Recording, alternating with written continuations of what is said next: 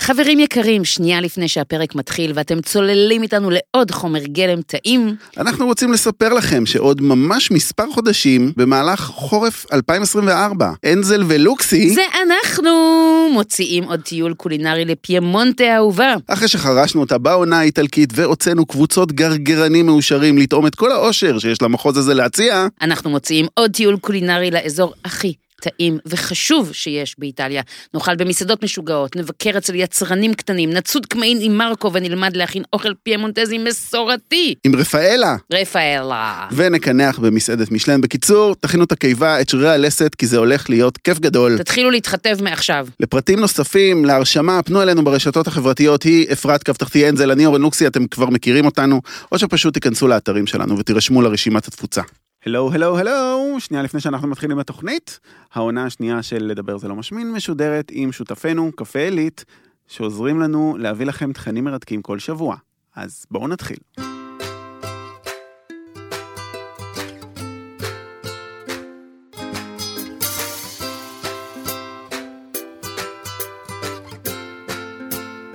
הלו, הלו, הלו. היי יוש, מה העניינים? שלום. התגעגעת אליי? התאוששת מהשבוע שעבר? איזה התאוששתי, אני יושבת מולך, אנחנו מקליטים את זה ברצף שני פרקים, למה לשקר להם? אני מנסה ליצור פה איזשהו משהו, איזשהו נופח של מסתוריות, ואת פשוט מגלה להם את כל הסודות. כשאנחנו מקליטים פרק כפול, אנחנו בעצם נפגשים ב- באולפן לשעה ארוכה. שעה ארוכה. כן. המושג שעה ארוכה מקבל משמעות אה, נוספת, אבל אין מה לעשות, יש כל כך הרבה מה להגיד על שמן זית. אה, אני חושבת שכשהחלטנו לדבר על שמן זית ואמרנו זה בטוח צריך פרק כפול, לא עלה על דעתנו שזה בעצם צריך פרק מרובע. אז שנייה לפני שאנחנו יוצאים לדרך, נזכיר לכם שאנחנו פה בשבוע של חגיגות שמן זית ראשון המסיק. חגיגות המסיק! החלטנו לתת לכם מתנה. עשרה מכם שיכינו מנה שנותנת כבוד לשמן הזית הישראלי כמובן, ויצלמו, יעלו לרשתות החברתיות ויתייגו אותנו, עשרה שנבחר יזכו ב... בקבוק שמן זית, אה, טרום המסיק אה, של פטורה אה, שמן זית שנמסק במיוחד עבורנו מהזיתים הראשונים של העונה, מאוד ירוק, מאוד מעניין. אז יאללה, צלמו, תייגו את לוקסי ואותי. תאמינו לי, זה כדאי, לא תוכלו להשיג את השמן הזה בשום מקום אחר בארץ ובעולם. בדיוק. למה אנחנו כל כך אוהבים שמן זית? כי לא רק שהוא טעים, ולא רק שהוא סוג של אה, גם תבלין וגם אה, שומן וגם מלא מלא דברים, הוא גם בריא. נוסף לכל מעלותיו הוא גם בריא. רוצה שנספר לך קצת על הבריאות? ב- בוודאי, דוקטור אפרת. אסור לך להגיד דוקטור אפרת, להפך, עכשיו אתה צריך לשים כוכבית, המציגה אינה רופאה. המציגה אינה רופאה למרות שסיימה תואר ברפואה. סיימתי את התואר הראשון ברפואה, ואז אה, למדתי שלוש שנים, אבל אין לי את הדוקטורט בעצם. בסדר. עכשיו, כל פעם שאתה אומר כוכבית, המציגה אינה רופאה, כן. אמא שלי מתחילה לבכות בבית. למה? הי- למה? הי- היום היא כבר- לא בוכה, אבל פעם אוקיי. היא היא הייתה בהלם, לקח לה תקופה לצאת מזה. אז כן, דוקטור. אז ככה, לשמן זית יש בעצם שני מאפיינים או שני יתרונות בולטים בהשוואה לשמנים אחרים. אחד, זה באמת העניין שדיברנו עליו רבות בשבוע שעבר, שזה שמן בכבישה קרה. כלומר, יש שם דחיסה והידוק אה, של השמן, אין שם זיכוך ואין שם כימיקלים. וכתוצאה מכך, זה שמן שכל האיכויות של הפרי, של הזית, כל החומרים הפעילים, בעצם נשמרים בתוכו. בניגוד לכל השמני זית המזוכחים שאתה כן, רואה על שמחממים המדפים. ו- ומוסיפים להם כימיקלים והורסים את כל הערכים האלה שאת מדברת עליהם. נכון. עכשיו, בשמן זית היתרון השני זה שיש בו ריכוז גבוה של אה, חומצה אולית, חומצה שבעצם שומרת על השמן. היא חיה לה בתוך השמן, ובזמן שאנחנו מחממים את השמן או מטגנים, היא זו שדואגת שהשמן לא יעבור חמצון לא בריא, ולא ייווצרו בו רדיקלים אה, רדיקלים. חופשיים. כן, שאנחנו שונאים. עכשיו, בשמן זית יש המון המון המון נוגדי חמצון. הנוגדי חמצון האלה מסייעים אה, בהפחתת אה, לחץ דם וכתוצאה מכך גם אה, פחות אה, מחלות לב. אנחנו רואים שאוכלוסיות שצורכות דיאטה ים תיכונית, אותה דיאטה שכוללת את כל מה שיש אה, מסביבנו, ירקות שמש אה, ושמן זית וקטניות ודגנים, יש בהם פחות מקרי סרטן ופחות אה, מחלות לב. הדיאטה הים תיכונית, שמבוססת בעיקרה על גם ירקות, פירות, דגים וזה, והמון שמן זית, נחשבת לדיאטה הכי בריאה. כן. מעבר לזה שהיא מרזה, הכי בריאה מכל הדיאטות שיש. נכון. עכשיו, החומצות, אותן חומצות שומן שיש בשמן זית, הן מסייעות גם אה, למנוע סכרת או לשפר מצב של אה, חולי סוכרת. הוא מוריד את הכולסטרול הרע, ויש משהו מאוד מעניין שיש בו יחס בין שתי חומצות, אה, חומצה אולית לחומצה לינולית, והיחס הזה הוא כמו בחלב אם. ולכן, יש מחקרים שמוכיחים שהוא עוזר לספיגת סידן. הרי בחלב אם אה, יש... באמת? כן. אוקיי. מה עוד אני יכולה לספר? אומרים שהוא מפחית אה, כאבי אה, מפרקים. כשאני אומרת אומרים, זה כי יש כל כך הרבה מחקרים. כן. ניסיתי לעשות איזשהו בריף לא מתיש של כל המחקרים האלה. אז יש מחקרים שאומרים שהוא מפחית אה, כאבי מפרקים ומפחית כאבים באופן כללי. אנחנו יודעים שהוא משפר את אה, מצב השיער, אנחנו יודעים שהוא נהדר לעור, באמת אם נתקעים בלי אה, קרם אה, פנים, כן. בכיף אה, למרוח אה, שמן זית. בקיצור, שמן זית זה דבר נהדר. והוא אכן מאוד בריא, והוא גם תורם לדיאטה, כמו שאמרנו אה, בעבר, אבל הגדר תורם לדיאטה. זהו, ששמן זית... זה מש... בסוף זה שמן, בסוף זה, זה משמין. שמן. אנחנו לא פוחדים מקלוריות, אבל מה, מה זאת אומרת? שמן זה שמן, ובגרם אחד של שמן זית יש תשע קלוריות, להבדיל מחלבון או פחמימה שיש בהם ארבע קלוריות. כן. והדבר הזה משמין. מה זה משמין? זה אומר שגם אם דבר הוא בריא ובריא מאוד, צריך לצרוך אותו בצורה מדודה.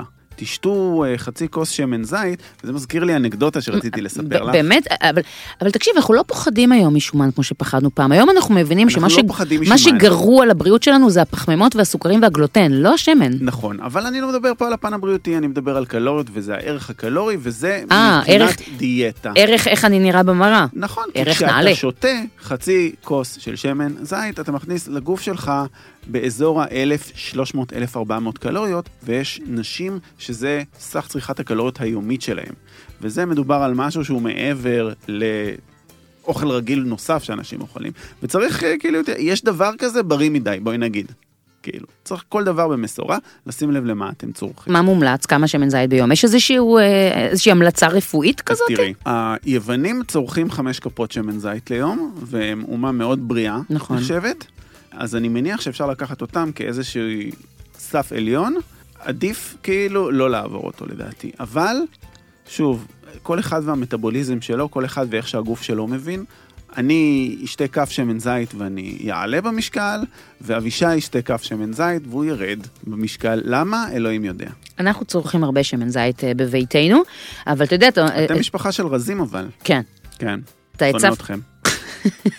אתה הזכרת את היוונים, וככה, זה נכון, הם נחשבים אומה מאוד מאוד בריאה, אבל תמיד כל כך קשה במחקרים האלה לבודד את המשתנה של מה הם אוכלים וכמה שמן הם צורכים. בסופו של דבר, הם אומה גם הרבה יותר רגועה מאיתנו, החיים שם קצת יותר קלים, אה, והרבה פחות לחוצים ממה שקורה בישראל, אז אה, גם זה, אני מניחה, תורם לבריאות שלהם.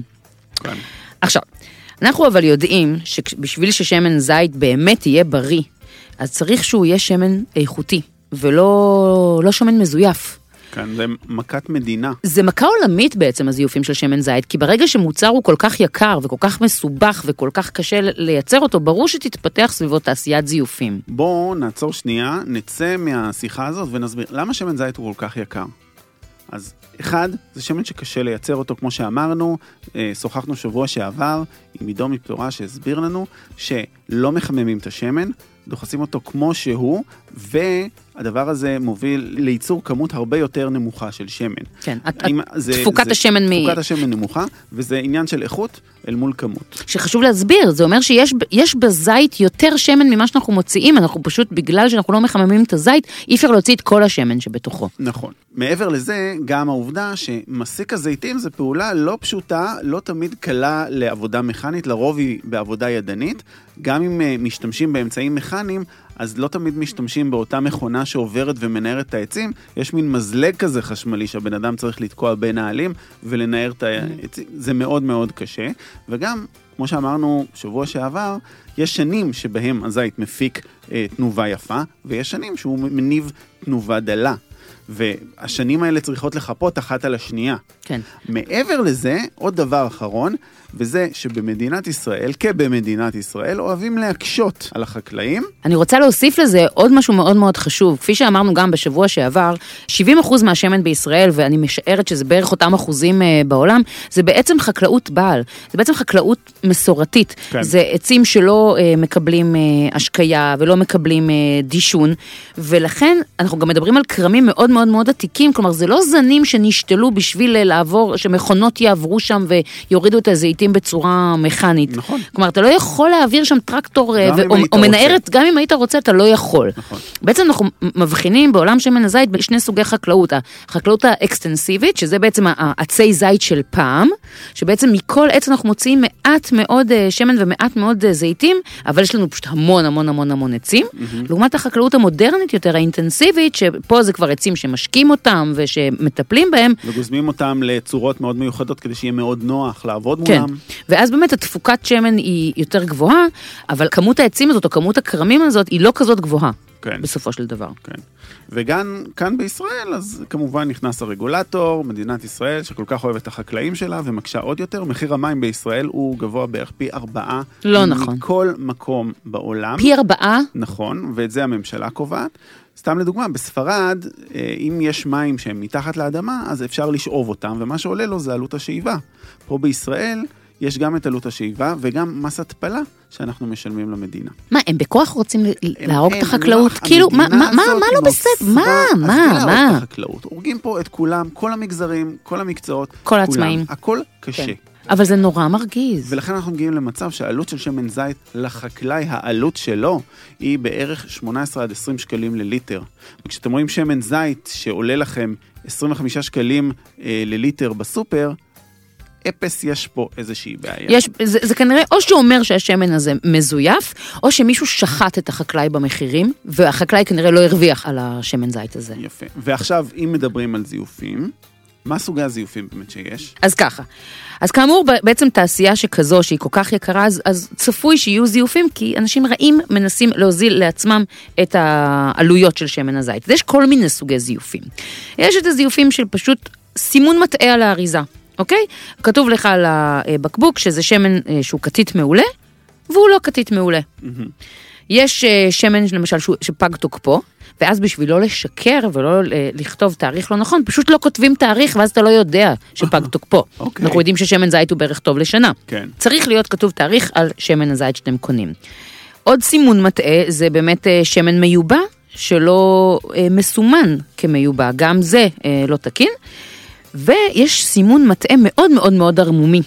שמן שהוא לא שמן זית, אבל כותבים עליו שמן כתית. ואז הציבור חושב שזה שמן זית, כי המילה שאמרנו, כתית כן. מחוברת למילה שמן זית. כמו שאמרנו שדיברנו על סוגי השמן, מילה מטעה מאוד. מאוד. עכשיו, סוג זיוף אחר זה שזה כן שמן זית, אבל הוא פגום לחלוטין. כלומר, שמן שהוא למאור, שהוא בכלל לא ראוי למאכל אדם, אה, אבל העבירו את השמן הזה כל מיני טיפולים כימיים כדי להפיג אה, ריחות גרועים ומשווקים אותו כשמן למאכל. עכשיו זה, זה סכנת נפשות, כי זה יכול להיות שזה שמן שהוא מזוהם באיזה עובש, והעובש הזה יכול לגרום להופעת אה, רעלנים בתוך השמן, והרעלנים האלה הם מסרטנים. זה, זה עבירה על החוק אה, איומה, הזיוף הזה. ויש אה, זיוף נוסף שזה מהילה, שזה די נפוץ. זה מאוד נפ... ככה, ככה, ככה הכל כאילו מתחיל ונגמר בערך. כן. קונים שמן זול, מערבבים אותו עם השמן זית. אז מעילה וזיוף מקוונים, בעצם המטרה היא ליצור שמן שנראה ונטעם כמו שמן זית.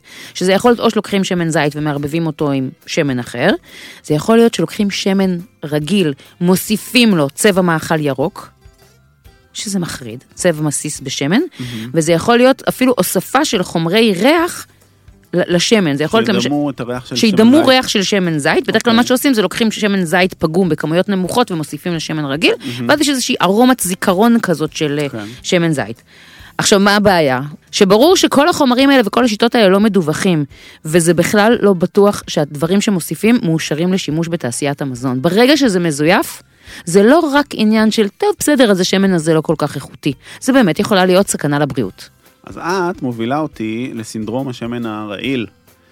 בשנת אה, 1981, משווק ספרדי שרצה להיכנס לתחום שמן הזית ולהרוויח בקלות, קנה באמת כמות של שמן קנולה שלא מיועדת למאכל אדם, הוסיף לו כלורופיל ומכר אותו כשמן זית כתית מעולה. הוא עשה את זה בתום לב, כי זה מה שכולם עשו באותה תקופה. מה זה בתום לב? הוא זייף שמן. הוא זייף שמן, אבל הוא לא רצה לפגוע בקהל הצרכנים שלו. הוא לא רצה להרוג אנשים? הוא לא רצה לעשות נזק, הוא רק רצה לזייף שמן כמו שמקובל, או מקובל, את יודעת, עם... במרכאות. במרכאות במקומות רבים בעולם. הבעיה היא ששמן קנולה שלא מיועד למאכל אדם הוא שמן רעיל מאוד, כיוון שקנולה מכילה רמה גבוהה מאוד של חומצה אה, ארוסית. מהמם. התוצאות של המעשה שלו היו נוראיות, למעלה מאלף איש מתו. מטורף. למעלה מאלף איש מתו, מוות איום שכולל דימומים בריאות, ומוות איטי, ומייסר, ונוראי, ולרשויות בספרד לקח תקופה מאוד מאוד ארוכה כדי לחבר את כל המקרים של המגפה איזה הזאת, מטורף. של אנשים שמתים, ב... זה, הוא היה מוכר לתפוצה ארצית, אז כאילו בכל מטורף. ספרד פתאום אנשים התחילו לדמם ולמות ולא הבינו למה, וזה הכל את- בגלל השמן הזה, וההרעלה הזאת נחשבת להרעלת המזון הקשה ביותר במאה ה-20. זה, זה, זה, זה מטורף, גם אנחנו באמת מדברים על שנות ה-80, זה לפני עידן האינטרנט, כן. לפני העידן שבו כל אה, המחשבים בבתי החולים היו מחוברים ואפשר היה לדווח על מקרים כאלה. אני חושבת על רופא, שפתאום מגיע אליו בן אדם עם אה, דימום בריאות, והוא צריך... איך, אין שום דרך שהוא יחשוב שיש פה שמן זית רעיל, כלומר זה, זה צריך לחבר כל כך הרבה מקרים כדי בעצם להבין שכולם קנו את השמן זית מאותו יצרן. להבין גם מטורף. שמן, אז תחשבי כמה דברים מטורף. האנשים האלה צרכו ועברו שהם גם מקבילים ומבלבלים. מטורף. וואו, איזה מקרה, איום ונורא. כן. אנחנו, פה במדינת ישראל יש תו תקן. נכון, אנחנו באמת רוצים, זו הזדמנות מעולה, באמת כן. לדבר על תו התקן הישראלי, שמבטיח שמקרים כאלה לא יקרו, ובאמת, בוא, בוא נדבר קצת אה, עם אה, ראש ענף הזית, אה, כדי להבין אה, איך מדינת ישראל נלחמת בכל הזיופים ודואגת שכאלה דברים לא יגיעו לבטן שלנו. סבבה. הלו, שלום. אורי? היי, שלום. איתנו על הקו אורי יוגב, מנהל ענף הזית במועצת הצמחים, אה, מנהל ענף הזית הנכנס, יש לומר, נכון? מזה שלושה חודשים. נכון, חודשיים וחצי. מזל טוב. עוד לא. מזל טוב, תתחדש. תודה רבה, אני אומנם אה, נכנסתי חדש בתפקידי, אבל אני לא חדש בענף. ידוע. אני כבר למעלה מ-20 שנה ניהלתי והקמתי את המטעים ברביבים, בית בד. אומנם יצאתי לכמה שנים, אבל חזרתי עם הרבה יראת כבוד לענף הזה. המטעים ברביבים זה מטעים מאוד מאוד גדולים בישראל. נכון. מטעים ברביבים בזמנו היו הגדולים בארץ. אני חושב שגם היום הם עדיין הגדולים אה, שמוחזקים, שמנוהלים ביד אחת, כ-2,200 דונם, ובכל רמת הנגב כ-6,000 דונם, שכולם גדלים במים מליחים. למעשה אין אלטרנטיבה חקלאית אמיתית אחרת לשימוש במים האלה. אני חושב שזה גם חלק מהמאפיין המיוחד של המטעים האלו. זיתים אוהבים מים מליחים? זיתים, דבר בניסיונות ב... שנערכו בחוות הניסיונות במו"פ רמת נגב, עמידים למים המליחים, להבדיל ממים מלוחים. אנחנו מדברים על אקוויפר תת-קרקעי שנמצא בכל אזור הנגב, מרמת חובב עד עפרן ולערבה, פחות או יותר, מכיל מיליוני קובים. המים האלה, זיתים יודעים לעמוד בהם. לא הרבה גידולים יודעים לעמוד בהם. נחדד למאזינים, מים מליחים זה לא מים מלוחים כמי ים, זה מים שיש בהם פשוט כמות מינרלים מאוד גדולה. נכון. כדי לסבר את האוזן, מודדים את רמת המליחות בעוצמת המוליכות החשמלית. מעניין אותי אגב אם זה משפיע על המליחות של הזיתים, אבל זה כנראה לשיחה זה אחרת. משפיע בצורה מסוימת, אני לא, לא חשבתי שעל זה נדבר. גם אני לא, לא לא, חשבתי לא. שעל זה, האמת גם אני לא חשבתי שעל זה נדבר. בוא נעבור לנושא שלשמו לשמו התכנסנו באמת. דיברנו כאן ארוכות אה, לפני ש- לפני התקשרנו. שהתקשרנו אליך, דיברנו ארוכות על אה, זיופי שמן זית, ובאמת אה, בישראל קיים תו תקן לשמן זית שנועד אה, באמת להעיף את עניין הזיופים ולהבטיח לצרכן הישראלי שהוא שותה שמן זית או אוכל שמן זית איכותי. בוא תעשה לנו קצת אה, סדר בעולם הזה, בעולם של התקן הישראלי. אוקיי, אז התו התקן הוא מערכת, זה מועדון תו האיכות, מערכת וולונטרית שענף הזית מפעיל ומקדם בזה קרוב לעשר שנים. יש אה, תקן מזון חדש שהוא עבר בתמיכה ובעידוד של ענף הזית, עוד לפניי, עוד אה, קודמי, עדינלי אה, קידם אותו, והוא עבר ונכנס לתוקף החל משנת 2019. הוא בעצם מוסיף שני דברים לתקן הקיים, בעיקרם. מהמם. אחד, מחייב את כל משווקי שמן הזית ויצרניו לציין את ארץ המקור של השמן על גבי הבקבוק. עד לכניסתו של התקן הזה ניתן היה לייבא שמן מכל ארץ, לארוז אותו, לבקבק אותו בארץ ולכתוב עליו מיוצר בישראל. כן. כן. והצרכן לא יכול היה לדעת מאיפה השמן. היום אתה הופך את הבקבוק, מסתכל מה כתוב ארץ המקור ואתה יודע מאיפה השמן. זה אגב מדהים, העובדה שאפשר היה בעבר לבקבק את זה בארץ, כן. ואז זה נחשב שזה מיוצר בישראל. עושים את זה עם המון מוצרים, עם טונה, עם... לא חסר. כן. הדבר השני שנכנס בתקן, וגם זה בעצם השווינו את המצב החוקי הקיים בישראל, המצב שמקובל ב- ברוב חלקי העולם, אנחנו עובדים יחד עם ארגון הזית העולמי, מהמם.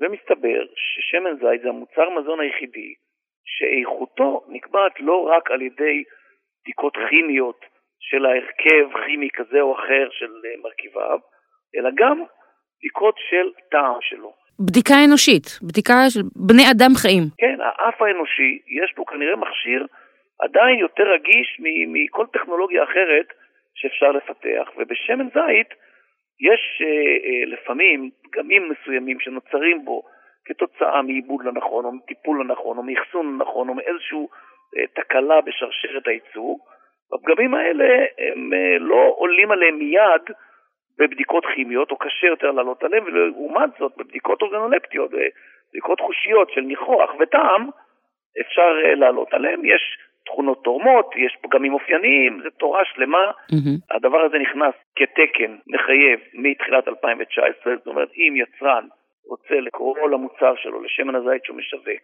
כתית מעולה, השמן הזה חייב לעמוד בדרישה של טעימה ואישור אורגנולפטי, שאכן אין לו פגמים בטעם.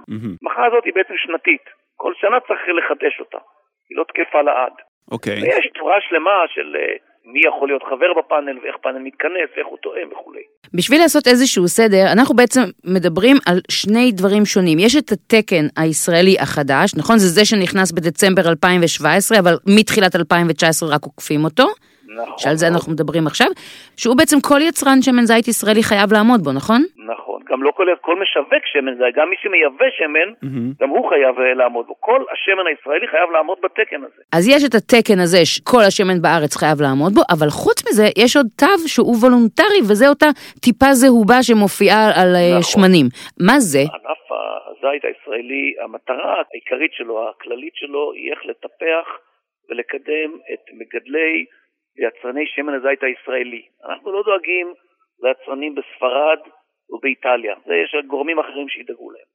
האסטרטגיה שהענף בחר כדי לקדם את היצרנים האלה אל מול שפע האינסופי של שמנים שקיימים בארץ, הייתה להצליח לבדל בעיני הצרכן את השמן הישראלי מהשמנים האחרים. עכשיו, איך נעשה את זה?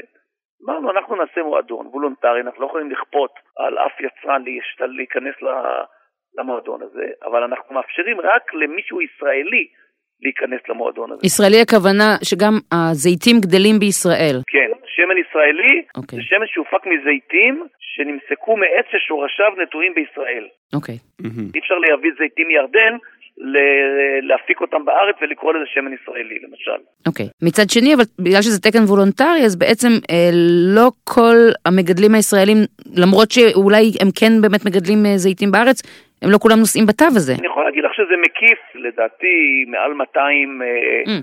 חקלאים או מגדלים, אני לא זוכר את המספר אה, המדויק.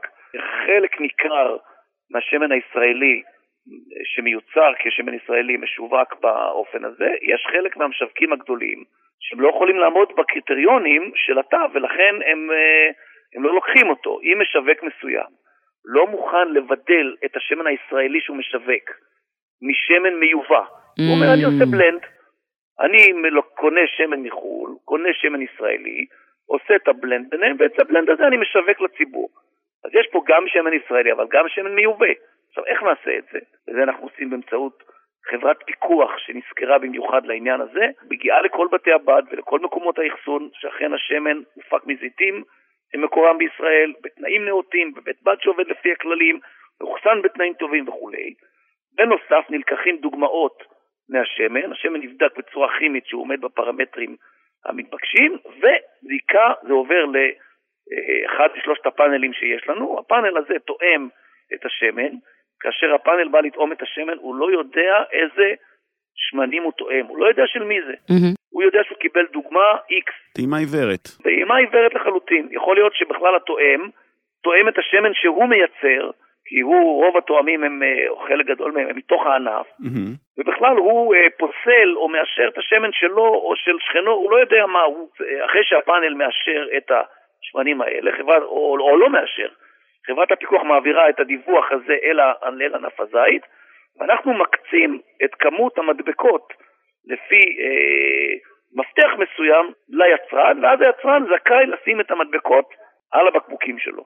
זה, זה התהליך, באופן אה, בסיסי. יפה. אוקיי. אז בוא נסכם, יש את התקן, יש את התקן את. שאומר על איכות המוצר, ויש את התו שאומר על מקור המוצר. מקור המוצר, ושהוא. גם כתית מעולה. הת- התקן הוא רגולטורי, התו הוא איכות. נכון. יפה מאוד, אפרת. ראית איזה תלמידה טובה? אה, אם אפשר עוד מילה, אז אני אתן, אני אגיד עוד משפט כללי על ההתייחסות השונה לתו בתוך הענף. האמת שזה חשוב, וזה, כן, עם זה רציתי לסיים גם, אז בוא תדבר, בוא תגיד. אוקיי, אז התו עצמו, כיוון שהוא משרת גם אה, חק... משווקים גדולים מאוד, וגם משווקים קטנים מאוד, ממשק משפחתי שמייצר את הכמות הקטנה מתוך המטע שלו בבית הבד שלו, ועד משווק גדול שקונה כמות גדולה מאוד של שמנים ממספר רב של מגדלים. כמובן שההתייחסות ואופן השיווק היא קצת שונה בין כל אחד. אז יש כאלה שרוצים שהתו יהיה אה, תו פרימיום, ושייצג רק את השמן האיכותי ברמה הגבוהה ביותר. התו היום למעשה הוא תו סטנדרט. זאת אומרת, הוא מבטיח בסך הכל שני דברים. הוא מבטיח שהשמן הוא ישראלי והוא כתית מעולה. מכאן ואילך מוטלת החובה על כל גוף שיווקי לספר את הסיפור, את הייחודיות שלו ולספר למה המוצר שלו הוא לא מסתפק בסטנדרט הזה של תו האיכות, זה נקודה מעניינת, אתה יודע, כי מה קורה באמת בחו"ל? האם בחו"ל יש סטנדרטיזציה בתוך התו? כלומר, האם אני כצרכנית מעוניינת להשקיע יותר, אה, אולי אפילו יותר כסף, ולקנות ממשווק שמן שהוא פרימיום? כל משווק יכול להגיד על, על התו שלו מה שהוא רוצה. התו הזה, ההבדל הוא שזה לא המשווק אומר על המוצר שלו, פה יש גוף מקצועי, ניטרלי, שהוא לא, אין לו שום אה, חלק בשיווק עצמו של השמן, הוא לא מקבל, אה, הוא לא מוכר שמן. הוא בסך הכל מצ, מבצע את הבדיקה עבור הצרכן ומבטיח את הסטנדרט, שזה אכן שמן ישראלי, וזה לכל הפחות כתית מעולה. אוקיי. אפשר להגיד, יש שמן כתית מעולה מסוג אחד, ויש שמן כתית מעולה אולי מסוג סטנדרטי. יש גם פה, יש, אה, יכול להיות כל מיני הבדלים. פה זה כבר כל אחד עם הגיוון, עם האיכות שלו, עם התנאי אקלים שלו, קצת פה דומה לטרואר ביין, עם אזור הגידול, אם משקים במים מליחים, אז אולי יש לזה כן. השפעה מסוימת, אם זה בגליל, אם זה בזנים כאלה או זנים אחרים. יש פה מגוון רחב מאוד לכל משווק להביא לידי ביטוי ולכל יצרן את הייחודיות המיוחדת שלו. אוקיי. יפה. יפה, החכמנו מאוד. תודה רבה, תודה רבה, אורי יוגב. בבקשה. תודה רבה שהקדשת לנו מזמנך. ובהצלחה בתפקיד. ובהצלחה במסיק. שיהיה מלא שמן השנה, אמן. להתראות. אמן. ביי ביי. ביי.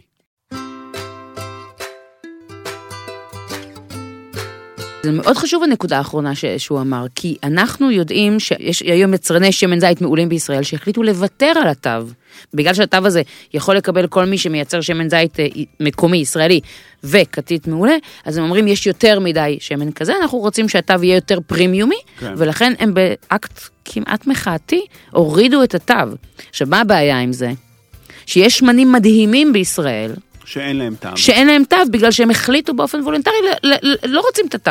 כן. אני בעיניי אגב זה טעות, כי אני חושבת שבסופו של דבר הצרכן הממוצע אה, הולך לקנות שמן זית, ויכול להיות שהוא הולך לסופר, ויכול להיות שהוא אפילו נוסע לאיזשהו מקום, אה, ועל הדרך פתאום הוא רואה שיש איזושהי חנות של שמן זית, והוא יכול להיכנס ולראות שמן זית מעולה, ובגלל שאין עליו תו, תו, תו ישראלי, תו איכות, בוחר לא לקנות, והוא לא יודע שבכלל זה מאיזשהו אקט מחאתי.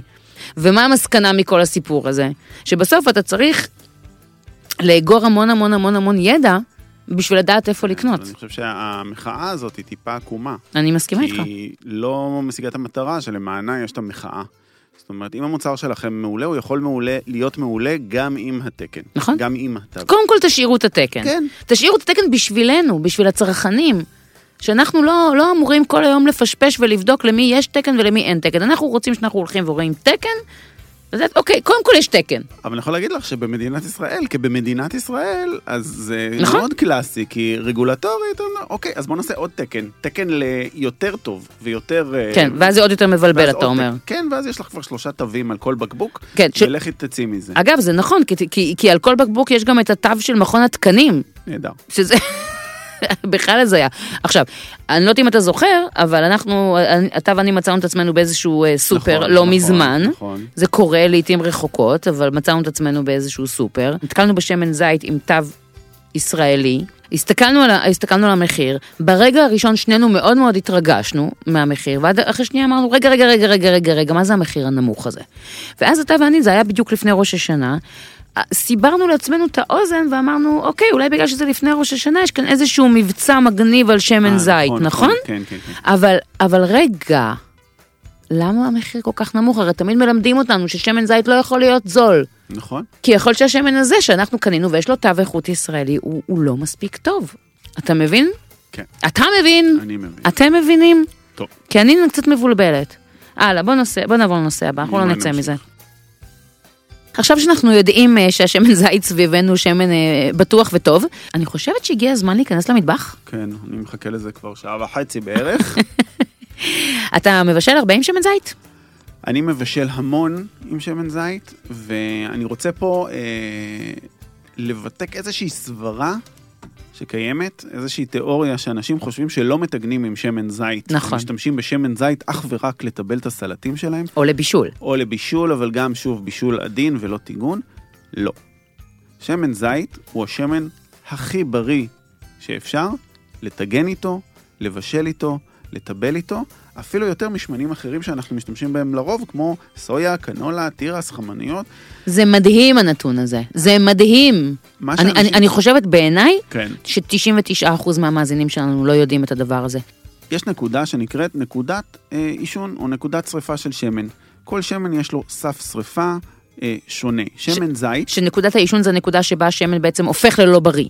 בנקודה שבה השמן מתחיל להתחמצן, להישרף, לאבד את כל החומצות שומן הטובות שלו ולהתחיל לפתח חומצות רעילות ורדיקלים חופשיים שאנחנו כל כך אה, שונאים פה בתוכנית.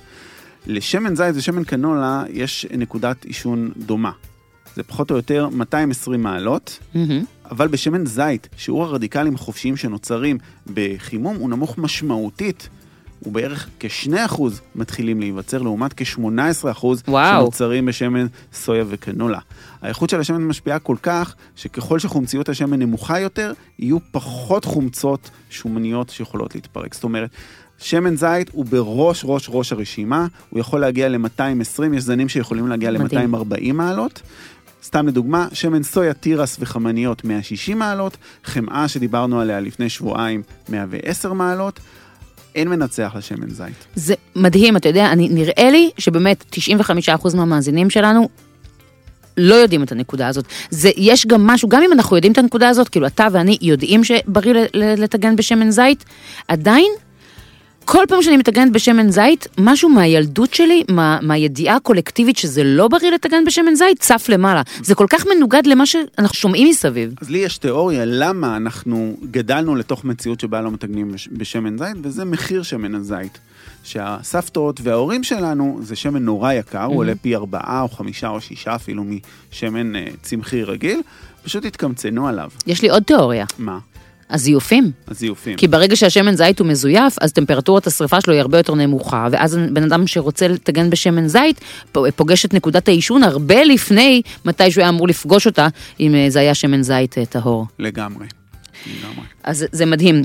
אז אני נכנסת המון למטבח עם שמן זית, כלומר, מה זה נכנסת איתו למטבח? הוא נכנס לפניי, כן. הוא גר שם, גר. והוא לא לבד. יש לי, יש לי תמיד כמה סוגים של שמן זית במטבח. יש לי תמיד איזשהו בלנד, שהוא השמן הכללי. לטיגון, לטיגון, לבישול. לבישול וכל כן. אלה.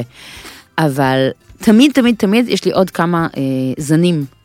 ואני מוצאת את עצמי מחברת באופן אינטואיטיבי אה, בין הזנים לבין מה שאני מבשלת. כלומר, אם אני למש- למשל מגישה לבנה או חומוס או משהו כזה, Mm. אני כן, אני אשים את השמן הסורי, כי זה, זה הטעם שמתקשר לי. חומוס, מאז ומעולם, אכלנו כאן עם, אה, עם השמן הסורי המקומי. כן.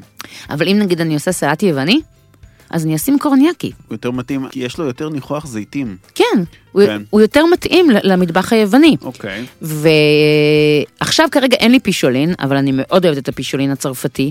וכן, אם אני אגיש ככה, אתה יודע, איזה אה, גבינת עיזים אה, על אה, סלט ירוק, אז אני אשמח להשתמש שם בפישולין, באמת לעשות וינגרט צרפתי. אני מאוד מאמינה שכשמתכון נוצר במדינה מסוימת, אז צריך להתאים את חומרי אז הגלם. צריך להתאים את חומרי הגלם לאותה מדינה. כן. המקומיים, לאותה מהמם. מדינה. כן. תשמעי, היום באופן כללי, השימוש בשמן הזית, מה שהוא עשה ב-20 שנה האחרונות, לא היה בעבר. בכלל כל ההתייחסות לשמנים. היום משתמשים בשמן זית גם בקינוחים. בפרונטו הייתה מנה הרי של אה, סורבי שוקולד עם שמן זית. זה שילוב מטריף שוקולד ושמן זית. בדיוק, אנשים לא חושבים על זה, אבל אם יש לכם אפילו פרי בשל, טרי וטעים, ואתם עושים נגיד פלטת גבינות ופורסים כמה פרוסות טובות של פרי בשל ועסיסי, תאנים, whatever, שמים את זה לידם, שימו שליכטה קטנה של שמן זית, זה רק מעלה את הטעמים, זה רק מעצים אותם.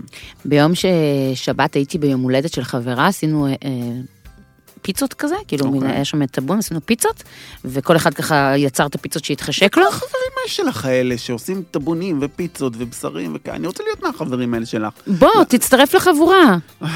כן. אבל התמורה זה שאתה בא איתנו למסיבות, אחר כך אתה תמצא את עצמך בפסטיבל בקרואטיה, אל תגיד לי, אה, לא הכנת אותי לזה. רצית פיצות, המחיר הוא שאתה צריך לנסוע איתנו לקרואטיה ל- לרקוד. אז מה היה במסיבה? זה לא יקרה. זה לא יקרה. זה לא יקרה. אני לא רוצה להיות בחבורה שלך. אה, אז אחת הפיצות שעשיתי, באמת אה, פיצה, פשוט פיצה מתוקה לק- לקינוח, שוקולד, קצת אה, מלח ים, ואז כשהוא יצא- כשהיא יצאה מהתנור הזה שמתי שמן זית. זה פשוט כל כך טעים. שמנו גם ריקוטה. נשמע טעים. כן, זה אגדה. תנסו, אני יודע חלק מכם מעקמים את האף, תנסו שנייה לפני שאתם אה, מעקמים את האף. לא יקרה כלום, מקסימום תעקמו את האף ותזרקו את זה. אני רוצה עוד משהו להגיד, אני בטוחה שמתחילת התוכנית, אנשים מתים לדעת באיזה שמני זית אנחנו משתמשים אצלנו בבית. אני משתמשת במלא. קודם כל אני משתמשת בכמויות אדירות של שמן זית. בא לי כל פעם לנסות קצת אחרים. אני ממש אוהבת את השמנים של אה, ארץ קשור. אני מתה על השמנים של מגל, של מסיק מגל. אני אוהבת את אה, פטורה כמובן, הם נהדרים. ריש לקיש זה שמן זית מדהים. ויש גם את השמן זית של קיקלה מאלון הגליל, שזה מבחינתי הכי... אה, לתרום לחקלאים שסביבי, כי הוא, הוא גר מול ההורים של עמרי, באלון הגליל, ותמיד, תמיד, תמיד אני קונה לפחות איזה שני גלונים של חמישה ליטר ממנו כל שנה. לנו יש ג'ריקן, אני אומר ג'ריקן, אני מתכוון באמת לג'ריקן, של שמן זית שאימא של אבישי מביאה לנו, היא נוסעת לכפר של איישה, שהיא חברה, מביאה בבקבוק, כמו הבקבוקי אה, צנצנת ענקית ירוקה, כהה כזאת, שנראית כמו טיפה, כן. שמלאה לדעתי בשישה או שמונה ליטרים, וזה מה שאנחנו משתמשים בו, וזה שמן זית, מה זה לא מסונן? תמיד יש בו ממש משקעים של גפת בסוף, והוא טעים נורא, והוא מתאים להכל. אתה יודע מה יקרה בסוף התוכנית? מה? אני אזכר שלא אמרתי בערך איזה שמונה יצרני שמן זית נוספים שאני אוהבת. גלילי, משק גלילי בבית לחם הגלילית מדהים. בירגר, שמן זית אדיר, בכלל אזור כפר קיש שמן זית היסטרי. וואי, קשה לי. והאמת שיש לי איזה מין קטע שלאן שאני לא הולכת, אם אני רואה איזשהו שמן זית, אני אטעם אותו, וסביר להניח שהוא יחזור, יחזור איתי אה, בקבוק הביתה, כי, כי לכל אחד זה יוצא קצת אחרת. יש השפעה של הטרואר, יש השפעה של שיטת העצירה, כפי שלמדנו פעם קודמת, של סוגי הזיתים. זה נורא כיף כל הזמן לגוון. ואני חושב שהאידיאל לשמן זית זה באמת כל העלים, חסה, ואני אתן עכשיו משהו ש... לא יודע אפילו איך עליתי על זה, אבל כש... כשקונים חסה ומסיימים עם העלים, נשאר לנו הגזע. מהמם. והגזע הזה, שאנשים תמיד זורקים לפח, ואני לרוב שם אותו במים ומצמיח ממנו עוד חסה, זה אחד הדברים הכי טהורים, בתוליים וטעימים שאפשר לאכול. מקלפים את זה כאילו מהקצוות של העלים שננעצו, פורסים את זה דק דק דק כמו. קרפצ'יו, מפזרים על שמן זית וקצת מלח ים, וזה מקפיץ, זה מקפיץ את הטעמים של השמן זית. יפה. כן. תנסי את זה פעם, זה נשמע נהדר. ממש טעים. אז באמת אה, משמן זית אנחנו עושים את הווינגרטים של הסלט, או את הרוטב של הקיסר, שזה עם אה, המון המון אה, שמן זית. אני מאוד אוהבת פשוט פרוסות דקות של סשימי של דג, ופשוט להניח אותו בתוך שלולית שמן זית. השלולית שמן זית הזאת ש... שצצה לה לה בשנים האחרונות. כן, אנחנו נדבר על זה טיפה יותר כן. מאוחר. וגם אני עושה הרבה מאוד דגים כבושים, שאחרי הכבישה שלהם במלח, אני ככה מורידה את המלח וקוברת אותם בתוך שמן זית, ואז יש לי דגים כבושים עם שמן זית במקרר. אה, אין סוף. זה מצחיק קצת להגיד מה אני עושה עם שמן זית, כי כמעט הכל אני עושה עם שמן זית. אתה רוצה שאני אגיד לך מה- מה אני- עם מה אני לא עושה שמן מה זית? את לא עושה עם שמן זית? כל מה שהוא לא מהמטבח הים תיכוני. כלומר, אני יודעת למשל שאפשר לעשות אורז עם שמן זית, אבל כשאני מגישה אורז עם מתכון אסיאתי מוקפץ, אני לא יכולה לדמיין נכון. בכלל לעשות את האורז בשמן זית, כי וואלה, אין אה, ש- עצי זית ב- לא בתאילנד ולא בווייטנאם. עכשיו, מכיוון שגם את המתכונים המסורתיים של המטבח המרוקאי וטריפוליטאי, זה בדרך כלל מתכונים שקיבלתי אותם עם שמן אה, רגיל, אז גם את האורז שמלווה אותם אני בדרך כלל אה, לא, לא אשתמש בשמן זית. ובקיצור, נדירות הפעמים שאני אשים שמן זית באורז שלי. זה מה שרציתי להגיד. אז אם רוצים להוסיף שמן זית לאורז, עדיף להוסיף אותו אחרי הבישול ולא לפני הבישול. מה, ואז אתה לא שם בכלל שמן זית בתחילת הבישול? אני אף פעם לא שם שמן בתחילת הבישול, אני קולט את האורז בלי... בלי כלום? אה, בלי כלום. מהמם. אני אוהב שהוא... הרי בהתחלה הוא מלבין, ואז הוא ממש מקבל טעם קצת קלוי, ואז אני מוסיף את המים, מבשל אותו. ובסוף אתה שם את השמן? שמן זית הוא טיבול, הוא תבלין. טוב, אנחנו כל כך הולכים לדבר על זה בפרק האורז, לא נעשה ספוילר בפרק האורז. לא. בוא נדבר על אפייה בשמן זית. או, עכשיו אמר דבר יפה מאוד. בקונדיטוריה כמעט ואין בצקים שמשתמשים בהם בשמן זית, אוקיי? אנחנו רגילים לחמאה, אנחנו רגילים לשמן צמחי ניטרלי, נטול טעמים, לא לשמן זית. ולמה? כי לשמן זית באמת יש את הטעמים החזקים שלו, של הזית, שבדרך כלל אנחנו לא רוצים במאפים שלנו. אבל מהמם, יש קונדיטורית אחת, כן. שיזמה את המונח זה לא שבת בלי חלה. זה לא שישי בלי חלה. זה לא, זה לא שישי. זה לא שישי? תתקשר אליה. בוא נראה מה היא אומרת.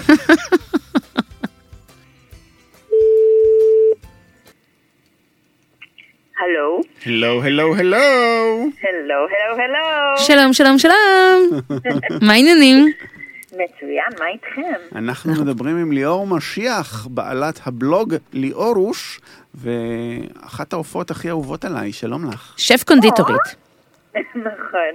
קודם כל אנחנו צריכים אה, ליישב פה מחלוקת. זה לא שישי בלי חלה, או זה לא שבת בלי חלה?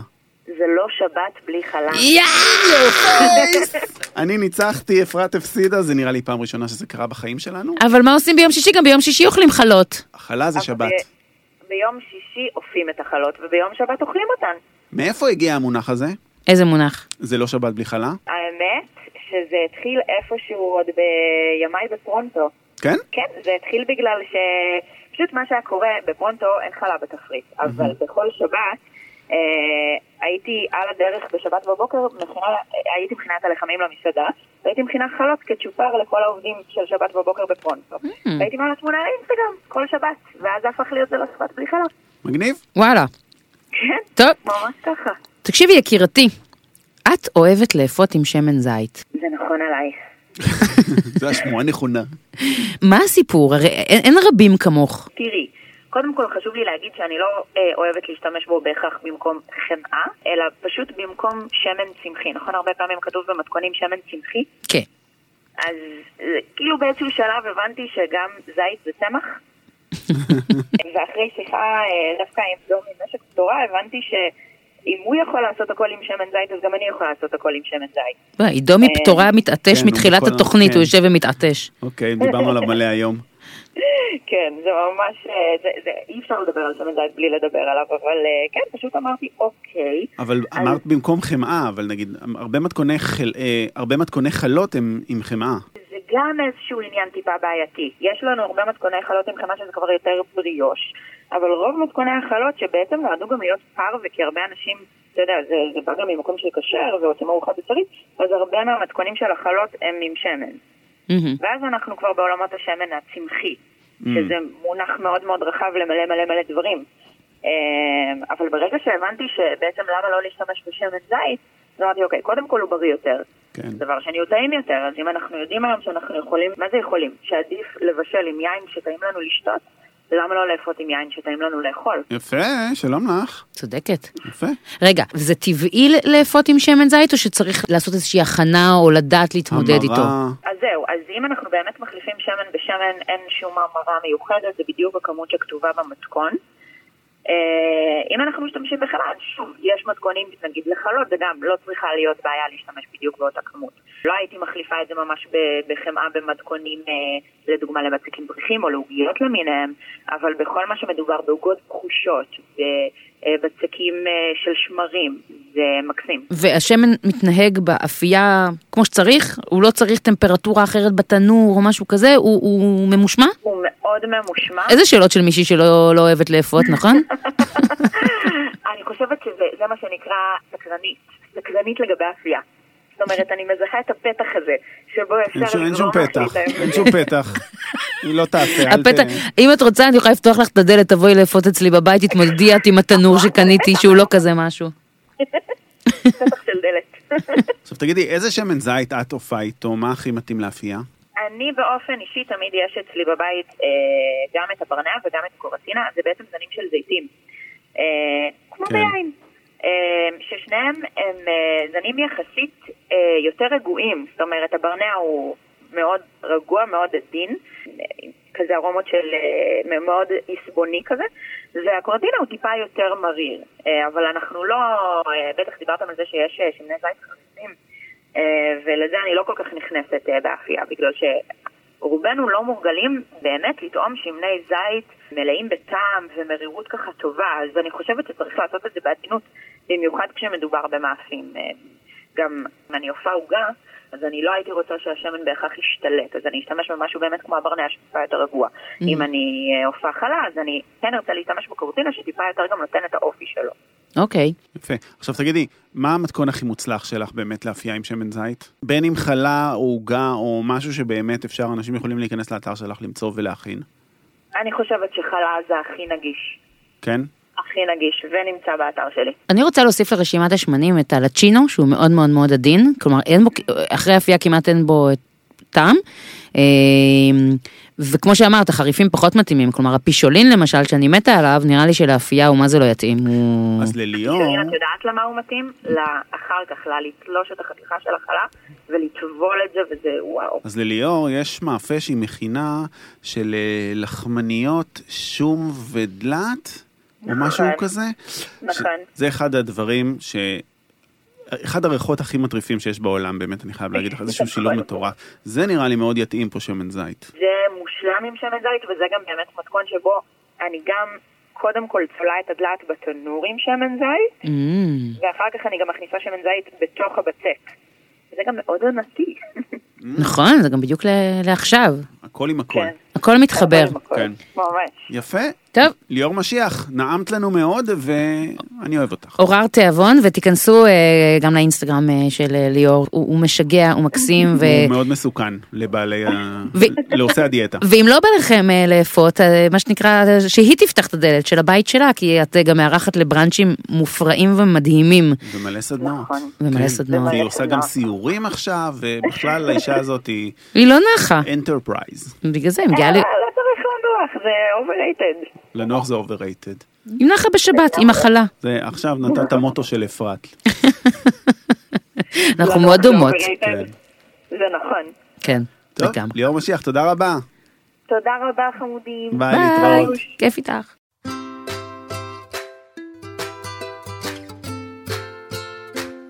אוקיי, אז אם אנחנו כבר אה, בענייני אה, אפייה, בוא נשתה משהו. הפסקת קפה, יאללה. שמשודרת עם קפה עילית, שתומכים בתוכנית שלנו ומאפשרים לתוכנית שלנו להמשיך ולהביא לכם תכנים מרתקים כל שבוע.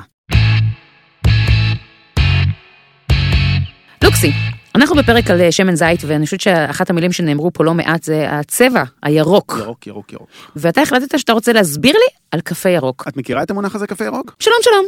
אוקיי. מה זה קפה ירוק? למעשה זה קפה לא קלוי. זה סוג של דובדבן. אבל האנושות, מה היא עושה? היא לוקחת את הדובדבן, נותנת לו להפוך מצמח בוסר לצמח בשל מאוד, הוא הופך באמת לאדום כמו דובדבן, ואז לוקחים את הפרי הנפלא הזה, מקלפים אותו, זורקים את הפרי, שומרים את הגרעין. את- הגרעין הזה שוטפים, מנקים, מטפלים, מעבירים אותו כל מיני סדרה של דברים, וקולים אותו, טוחנים אותו, ושותים אותו, וזה הקפה שאנחנו מכירים, אותו גרעין של פרי הקפה.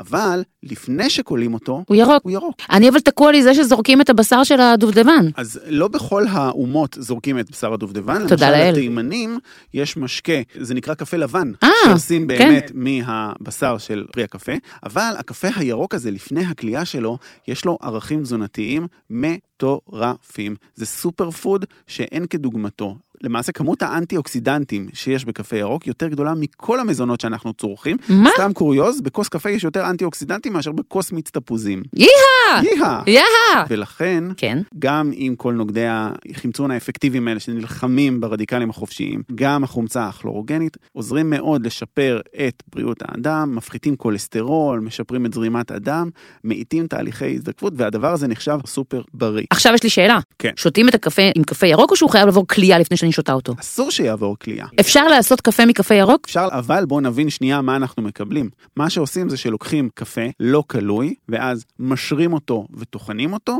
יש כל מיני שיטות להכנת קפה ירוק, אבל בגדול עושים מיצוי כמו מיצוי של תה.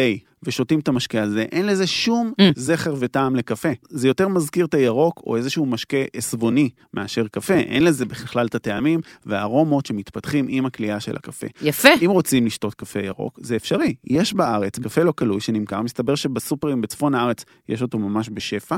אלה שלא מסוגלים להשיג אותו, אבל כן רוצים את היתרונות הבריאותיים שלו, אז בהרבה חנויות טבע מוכרים היום תמוסות מוכנות של קפה ירוק, Mm, אה, ומקבלים את הערכים התזונתיים. אבל, חיכיתי לאבל הזה. אני חייב להדגיש את זה, קפה ירוק וקפה בכלל, זה אחד המזונות הכי נחקרים בעולם, אז באמת יודעים, הדבר הזה הוא סופר פוד מעלה ומעלה. אני עכשיו החלום שלי, איכשהו שקפה קלוי יהפוך להיות סופר פוד, כי, כי אז עצם העובדה שאני שותה את החמש, שש, שבע, שמונה כוסות קפה ביום, תהפוך להיות בריאה. אז גם הקפה הקלוי הוא סופר פוד, הוא גם אבל לא- עדיין אבל לא ברמות אבל האלה. לא ברמות של קפה כן, ירוק. זה ברור, אנחנו תמיד יודעים שמה שירוק הוא בהכרח בריא יותר, יש שם את הכלורופיל ואת האנטי-אוקסידנטים. אוקיי, החכמתי. מקודם, לפני שדיברנו עם ליאור משיח, אז התחלנו לדבר על אה, שמן זית במטבח. ולך ולי הייתה שיחה על זה לפני כמה ימים, ששנינו שמנו לב למשהו מדהים. התחילו להציף את המנות בשמן זית במסעדות. אני חושב, אמרתי לך אז, שעומר מילר אחראי לזה, אבל יכול להיות שאני טועה, יכול להיות שזה ירון שלו, אני לא באמת סגור, אבל פחות או יותר באותה תקופה שלעומר היה את השולחן. זהו, למה אתה זוכר את עומר מילר? כי עומר מילר בשולחן שלו היה מגיש מנה של קרפצ'יו דג, כן, מוצפת בשמן. נשפך? לו. מרק, לא נשפך לו. אוקיי. זה היה מאוד חכם לעשות את זה. ברור שזה חכם, זה הכי אבל טעים עד בעולם. אז אנשים נרתעו משמן, הרי צלחת שמוצפת בשמן, מחזירים אותה למטבח. יש בזה מלא שמן, אני לא יכולה לאכול את זה. אבל הדברים מאוד השתנו. היום אנחנו מאוד רגילים גם לקבל בפתיחים של מסעדות צלוחית של שמן זית עם רסק כן. עגבניות או עם בלסמי כמו שמגישים בהרבה מקומות. יש מלא מנות. את סיפרתי על המסבכה שאכלת כן, ב... אכלתי לפני כמה ימים אה, במסעדת איגרא רמא, אה, הם חגגו שנה, וארז קומרובסקי עשה שם אה, ארוחה לרגל חגיגות השנה, וכמנה עיקרית הוא הגיש מסבכה. הם הגישו ביחד, בעצם יצרו את המנות ביחד, מסבכה שהוא ארז קטש ביד, ומאז זה היה קלמרי צרובים שהנר בן רפאל צרב, וזה... הטביעו את זה בשמן זית. היה שם לדעתי כמה כפות טובות של שמן זית אה, אה, בכל מנה, וזה מטריף, כי זה כבר יותר מתבלין, זה כבר אה, מרכיב גדול בתוך המנה. זה, זה, זה נהדר, אני נורא נורא אוהבת את זה. והזכרת כן. את העניין הזה של צלוחית השמן עם הבלסמי, אני חושבת שהשינוי בכמויות שמן זית שהגיעו לשולחנות במסעדות, באמת השינוי התחיל שם. כן. במסעדות האיטלקיות שהרגילו אותנו לראות צלוחית שמן זית. עכשיו לפני 15 שנה לא היינו רגילים לראות כזאת כמות שמן זית בצלחת. וברגע שעוד מסעדה ועוד מסעדה התחילו להגיש את הצלוחית הזאת עם הבלסמי ובהמשך עם העגבניות המרוסקות, או עם זיתים, או עם קצת שום, אז... התרגלנו, וזה מבורך. אני, אני יכולה להגיד לך שאני אמרתי את זה גם בפרק הקודם, היד שלי מאוד קלה אה, כשאני מוזגת שמן זית. אה, כש- כשאני מתחילה לבשל ופותחת את ה- אה, להבת הקיריים, הבקבוק השמן, אני אף פעם לא אמדוד כמה שמן זית אני שמה. בדרך כלל במתכונים שלי אני כותבת ארבע כפות שמן זית, אבל זה, זה לפי העין, ואם כן. זה ארבע או שש, הכל בסדר, זה... אני גם חייבת להגיד משהו על הכמויות של שמן זית, שאנשים נורא נורא פוחדים מבחינת אה, דיאטה. אם אתה, אתם עושים סיר של רוטב לפסטה, והרוטב הזה מיועד בסוף לארבעה אנשים, זה לא כזה משנה אם יש שם ארבע כפות או שש כפות. בסופו של דבר ההבדל הוא חצי כף שמן לבן אדם, זה לא כזה קריטי. זה שהיד תהיה חופשית, האוכל יוצא יותר טעים ככה. ואם הטרנד הזה באמת של לשפוך שמן זית בנדיבות במנות במסעדות, אז אה, אולי נדבר עם אה, מישהו שייתן לנו את המנות הטובות בישראל, שנותנות כבוד לשמן הזית, עיתונאי האוכל ובעל הבלוג, מבשל ואוכל, גיל גוטקין. גיל גוטקין! החמוד. אני חייבת לספר לך משהו על שמן זית. לא תכננתי לדבר על זה, כן. אבל גם זה שדיברנו על ארז קומרובסקי, וגם זה שדיברנו על שמן זית, וגם זה שדיברנו עם אה, ליאור משיח על חלה, הזכיר לי את החלה של ארז קומרובסקי שאכלתי אצלו פעם בבית. אני סיפרתי לך על החלה המטורפת הזאת? לא. תקשיב, הבן אדם fucking genius. הוא הגיש לנו חלה, שהוא לקח אויסטרים, וטחן אותם לתוך הבצק של החלה. סך, נשמע- הוא, נשמע מזעזע. הוא קרא לזה חלת ים, האויסטרים כן. היו טחונים לתוך הבצק של החלה, הוא לקח את הקונכיות של האויסטרים ונעץ אותם בבצק לפני שהוא הכניס את החלות לאפייה, אוקיי. ואז בעצם כשהוא הוציא את החלה מהתנור, אז החלה כזה עטפה קצת את הקונכיות של האויסטרים, ואז הוא לקח שמן זית מדהים, ויצק לתוך הקעריות של הקונכיות, ואז אתה פשוט קרעת מאכלה, וטבלת בתוך הקונכיות של השמן זית. ואז היה לך חלה עם טעמים עדינים של ים, וטבלת את זה בתוך שמן זית שנמצא בתוך קונכיות של אויסטרים, זה אחד הדברים המטורפים שאכלתי בחיי. אני לא אוהב אויסטרים.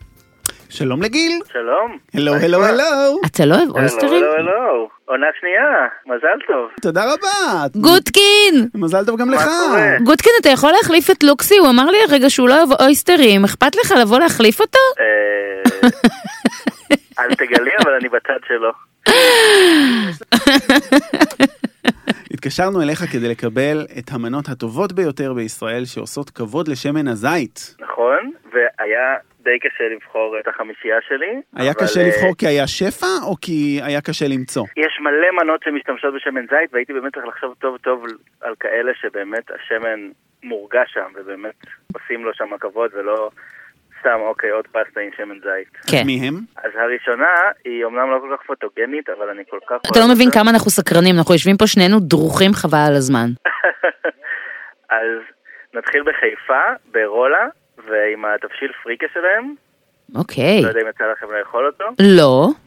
אכלתי שם, לא, לא, לא סוג אכלתי. של ריזוטו פשוט אבל מפריקה, עם חתיכות של בשר טלה, מלא צנוברים, וכשזה מוכן מזלפים מעל מלא שמן זית. זוכרת שסיפרתי לך על אורז שמואלי? זה נשמע כזה. אוקיי. כן, וזה פשוט אה, טעם המעושן של הפריקה עם הבשר וה, והשמן זית למעלה שכזה נותן איזה מין קיק כזה טרי, מנה מושלמת בעיניי. ושום דבר אחר לא היה עובד בחוץ עם שמן זית. אנחנו יושבים פה שנינו כן, כאילו אוקיי. ו- ומריירים, כן. תמשיך. כן, סליחה, סליחה, סליחה, תמשיך. לא, לא, לא מפריעים. המנה השנייה היא חומוס, כי כמובן שחייבים אה, מנה של חומוס ברשימה של שמן זית. כן.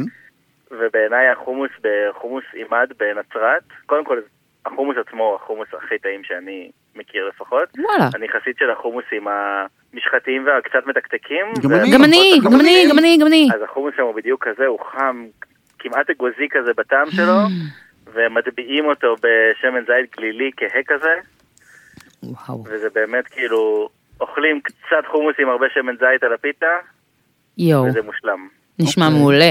מדהים. מה עוד? המנה השלישית, השקית שועית ירוקה של אייל שני. טוב. כמעט בכל המסעדות שלו, הכי משתלם אגב לקחת אותה בסניפים של המזנון. היא די דומה בכל המסעדות, רק המחירים שלה תמיד שונים. כן.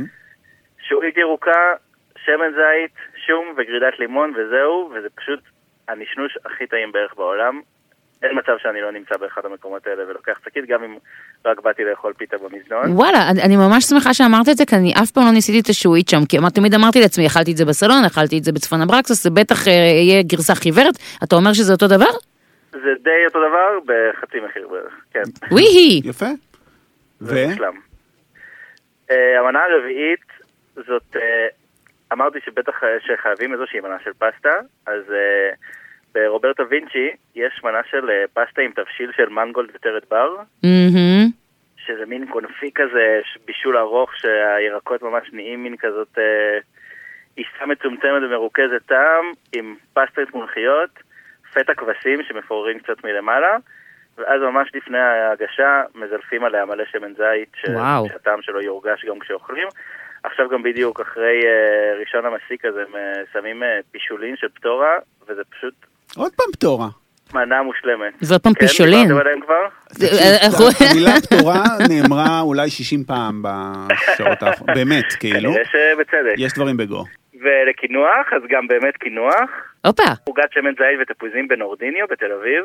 או, שלום. וואו, לא טעמתי אותה. היא מהממת, היא כאילו כשמסתכלים עליה היא נראית הכי עוגה פשוטה ולא מעניינת, מין עוגה פחושה כזאת, חסרת אה, איחוד. וכשתואמים אותה יש מין טעם קצת מריר כזה של שמן זית, וגרידת תפוז גם יש בפנים. ופשוט זו עוגה שאחרי הביס הראשון אי אפשר להפסיק לאכול ממנה. יואו, איזה כיף. מה, אני מבסוטה ששלחת אותי גם... אה, לכל ל- הארץ. לכל הארץ שלחת אותי, כן, גם לאימד, אני.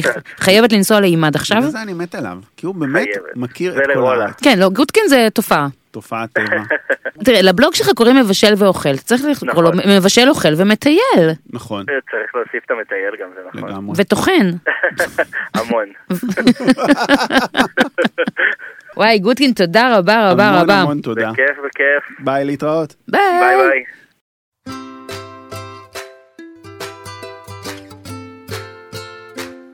לוקסי, אתה יודע מה שכחנו להגיד מתחילת התוכנית יושב לי בראש? מה? זה לא מתחילת התוכנית, אני סתם מגזימה. היה את השלב שדיברנו על אה, אה, לקנות שמן זית הביתה, ודיברנו על זה שאנחנו קונים אה, גלונים, וקונים. ח- חמישה ליטרים וזה, ורציתי להגיד משהו נורא נורא נורא חשוב. רבים מאיתנו כבר יודעים שהכי טוב לקנות שמן זית באמת בגלון של חמישה ליטרים, הוא בפח, ואז האור לא נכנס, ו- והשמן נשמר אה, במיטבו. אבל זה לא מדויק, ברגע שפותחים את הגלון, אז יש הרבה חמצן נכון. בתוך הגלון. אז הדבר הנכון לעשות הוא כשפותחים את הגלון, להעביר את זה לחמישה בקבוקים. Mm. אטומים, לא להשאיר את השמן זית בתוך הגלון עם כל כך הרבה חמצן בפנים, זה לא אוקיי. טוב לו. זה כאילו ישב לי ואמרתי שלא תשכחי, והנה הגעתי לדקה האחרונה של התוכנית עם מין, אה, שכחתי להגיד את זה. יפה. ואני רוצה אה, לסיום סיומת, כן. לנפץ עוד איזשהו אה, מושג לא נכון. אנשים חושבים שכדי לדעת אם שמן זית הוא טוב או לא טוב, או מזויף או לא מזויף, צריך לשים אותו במקרר, ואם הוא מתגבש זה שמן זית, ואם לא זה לא. נכון. זה לא נכון, הופה. ואת יודעת את זה. עשינו, עשינו כבר כמה מנות ביחד, שחלקם התגבשו וחלקם לא. שמן זית איכותי באמת מתגבש, אבל לא כל שמני הזית האיכותיים מתגבשים בקירור. יש כאלה שנשארים נוזליים לגמרי, וזה נכון. ממש לא אינדיקציה. כלומר, אם uh, קניתם uh, באירוע השנה שלנו את הקונפי חצילים של לוקסי או את העגבניות המיובשות שלי והשמן זית לא התגבש, תאמינו לנו, השתמשנו בשמן זית מאוד איכותי, פשוט מהסוג שלא מתגבש. נכון. רגע, אנחנו בשלב של לתת מלא מלא פרטי טריוויה, אנחנו כאילו פתחנו את השעתיים בחמישה דברים שלא ידעת ונסיים בחמישה דברים שלא ידעת? בואו נסיים בדבר אחרון שלא ידעת. אחד? אחד. אחרון, חביב. אה, רגע, רגע, רגע, זה לחץ, לחץ, לחץ. אה, תעקבו אחרינו באינסטגרם, תעקבו אחרינו, לא אמרתי, לא אמרתי את זה עוד העונה. יאללה. אה, תעקבו אחרינו באינסטגרם, תעקבו אחרינו בפייסבוק, תכתבו לנו מיילים לאנזל.לוקסי.שטרודל.gmail.com ותספרו לנו מה עוד הייתם רוצים שיקרה בתוכניות שלנו. והכי חשוב, לא לשכוח לשלוח לנו תמונות ולתייג אותנו על תמונות של מאכלים שעושים כבוד לשמן זית, ועשרה מכם יזכו בשמן זית טרום המסיק, ראשון ראשון המסיק של פטורה. מתנה מאיתנו אליכם, אנחנו נכריז על הזוכים אה, בהמשך. תודה שהייתם איתנו, תודה שהאזנתם לנו. אני הייתי אורן לוקסנבורג. אפרת יושבת מולי, אוהבת אתכם לא פחות. אני הייתי אפרת אנזל, ומזל שהיה פה שמן זית כדי להרטיב את הגרון, כי וואו, זה היה ארוך. יאללה ביי. ביי יוש!